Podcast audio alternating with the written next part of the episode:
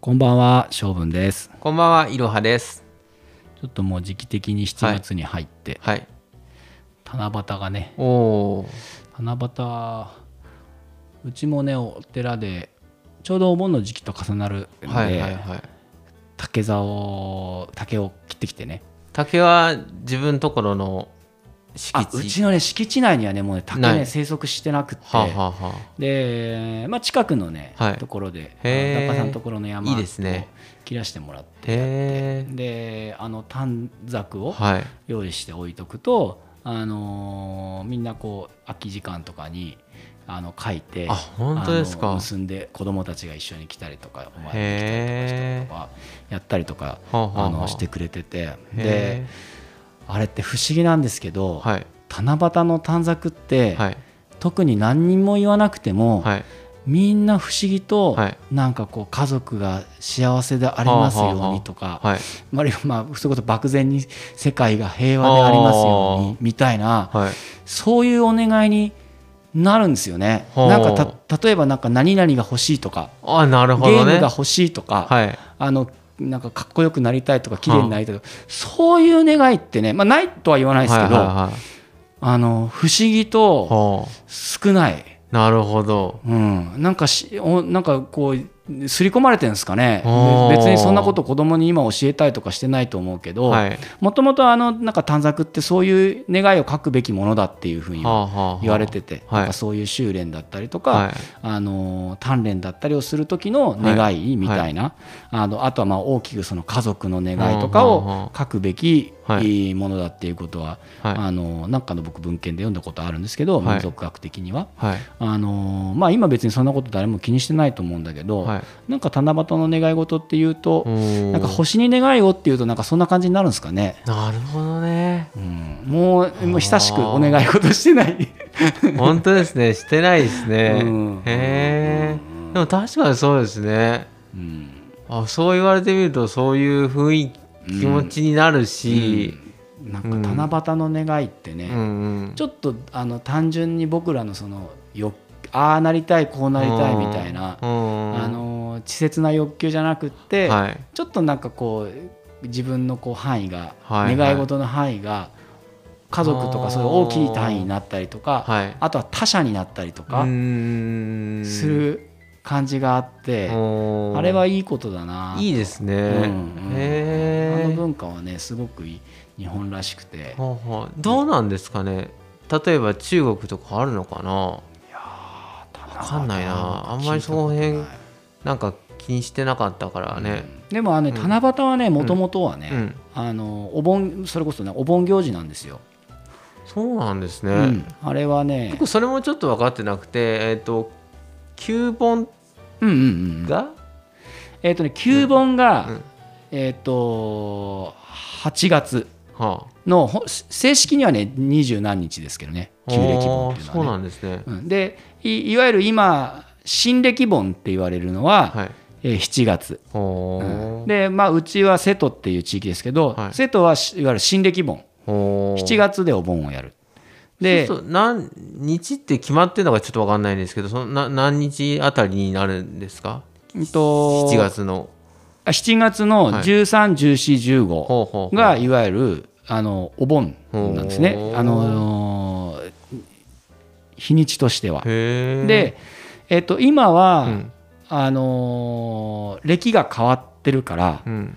えー昔の暦のうん。7月の13、14、15っていうのは、うん。今の暦に直すとうん。8月の後半ぐらいになるんですよ。二十何日と、まあ、そそれはあのー年によって変わるんですけど、はい。暦だから、うん。えーなのでいわゆるその旧暦旧の本来の暦でやると、はい。今の、はい。あのー日にちでいうと8月の後半、えー下旬になってきて、はい。あのー新暦、うん。今の暦のままで、うん。えー7月でっていうふうにすると、うん。あのー7月の131415になるんで、あのうん。一般的に今僕らがお盆はいって言った時にイメージするのって8月のうん13、14、15そうですね。があその会社が休みになったりとかする。であれははい本当のことを言うと、はい。えー旧暦盆でもうん。新暦盆でもなくないんですか？ただのうん。月遅れ盆っていう、月遅れ盆うん、あの本当は7月131415なんだけど、はいはい。それの歴ではやれないから一月ずらすっていう感覚の、へえーお盆なのであの別にそれがね間違ってるわけじゃないんですよーね。ああの月遅れっていう概念っていうのはもともと日本の,、うん。あの民族的には結構存在してて、あの例えばあの七夕を、はい。あ七夕じゃごめんなさい。えっ、とひな祭り？はい。3月の3日のひな祭り。で、あのーもちろん普通の地域だったら、はい3月の3日に桃の節句でね、はい。桃が咲いてればはい。できるんですけど、はい。あの雪国とかだと、うんまだ3月だと、はい。ん雪降ってるじゃないですか、はいはいはいで桃なんか手に入らないし、はい。っていうんで、あのー月遅れで4月の3日にやるところもある。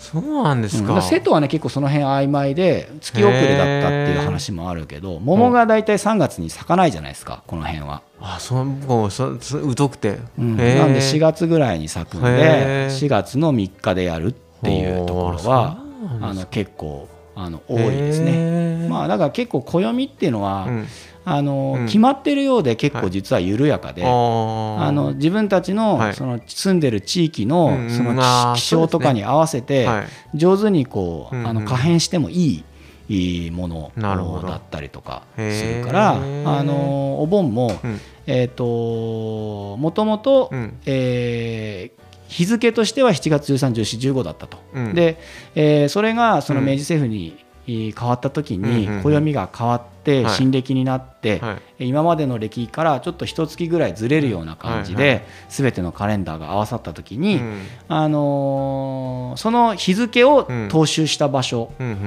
と、あのもともとの時期を守ったところってちょっと分かれたんですよね。ねで、えっ、と大体その分かれ目が、うんやっぱり都市部と農村で分かれたんで、へー。農村うはん。その今の歴でいう7月ぐらいだと、うんうん。まだやっぱり農作業の仕事が非常に忙しい時期だったっていうのもあって、はいあのーその旧暦盆。うん。で旧暦盆だと日にちが毎年変わるから、うん。次第にそれが月遅れの8月の131415っていうのが定着してきへてー。であの全国的にもともと日本っていうのは農村の方が多いですから、はい。地域としてはね、うんうんうんあの住民がうんぬんってことじゃなくて、うんうん地域としては農村部っていうのが多いから、はい。だから8月の131415っていうのが、うん。あのーマジョリティになって、うんうんうんえー8月がいうん。わゆるお盆休み、うん。あのいわゆる農村部の自分の地元に帰るための休みっていうことで、都市部が8月に休みをするようになってきて、まあ、それが残って今、はい。お盆っていうと、うん。休みの方が先行してね8そうですね。月がお盆っていうことにうんうん。なってるんですけど、まあ、瀬戸はそれがうん。もともとの7月で今のところやれてる。ん。で、えー、とさっきのその話戻すと、はい。七夕がなんでお盆の行事かっていうと、はいあの七夕って、はい。な 7, 7日の夕方って書いて七夕って読むじゃないですか。ね。はい。誰がどう考えたってあれ七夕ってあそうですよね。読めないですよね。であれはあのー7日の夕方にうん。やることがあって七夕っていうように言われなったって言われてて、うん。でそれはお盆のためのうん。奨励棚っていうその供養するためのあのお盆棚を、ほえー準備して、はい。そこに旗を立てる、えへー。ー供養のための旗を準備するはい。時っていう意味で、えー七夕っていうふうに7月の8日にそれを始めるから七夕って言われるようになったっていうふうに言われてて。あでですか。7月の7日が、うんうん。えー七夕ってするっていう地域っていうのは、はい。あの本来はお盆も7月に、おやる。ーはいはいはい。えーなので8月をお盆にやってるところは、うん。七夕も8月にやってるんですよ。あ8月のなんですか。7日にね。あのーへえ七夕祭りっていうあれ仙台とかありますよねなんかね。ありますよね。はい。広島とかね。はあそこで8月にやるんですよ七夕祭り。あれ別にあの夏休み期間に合わせてやってるんじゃなくってもともと地域としてお盆が8月だからなるほど。うん、7日の夕方、なるほどね。そのお盆にとっての7日の夕方は8月なんで8月の7日でやるというのがもともとのスタート、うん。すごい。だからお盆と実はすごく密接に、お盆があっての七夕なんですね、そうそうそう。だからあの竹の飾りっていうのは、うん。実は供養のためのうん。竹飾りっていうのがスタートで、えーまあお盆っていうとねご先祖様が、うん。あのー1年に一度里帰りをする機会期間だっていうふうに言われてますけど、はい。あのー先祖に対しての、まうん。あ、ある意味では祈りみたいな形で、うん。その短冊を結んでいくからだから願いが必然的に何かこうちょっと下世話な願いじゃなくって、えーほうほうほうこうちょっと願いがこう少し高尚にっていうか大きくなったりとか、はい。はい。綺麗になったりする傾向が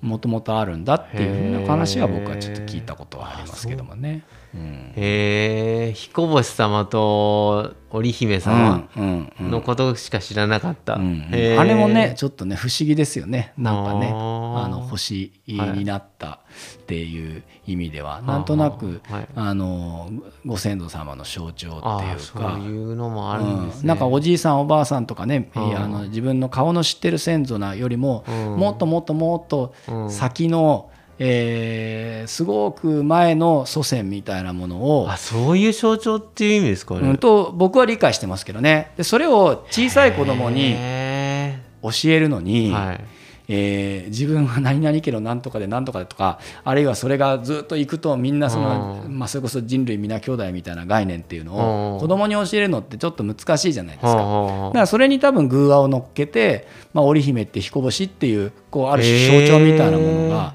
僕は生まれてきたのかなっていう気はしてますけどね。へえ全然今まで知らなかったです、うんうんうん、結構だからね。あのお盆の時にうん星を見上げるっていうなんかうん。風景と、うん。なんかお盆をよくこう迎え火を焚いて、うん。空からご先祖様が帰ってくるストーリーとかっていうのは、なんとなく似通るんで、へえ、そうなんですね、うん、なんかねそういう意味では。はまああのーこれは決してなんか宗教っていうよりあは、うん僕はだからまあん。民族文化だってうんいうふうには思うんで、はい。まあお盆が決してうん。仏教の,、うん。あの行事っていうようなうん。感覚でうん。捉えると、うん。結構ね、うん。説明がね、うん。やっぱりこう辻褄が合わなくなってくるんですけど、うんあそこはやっぱ文化だと思って捉えて、うん。まあ、たまたまそこに、うん。あの仏教っていうか、うん。お寺とかが、うん。まあ、いい意味でそこにこう寄り添ってるっていうような感覚で捉えた方があのお盆の捉え方は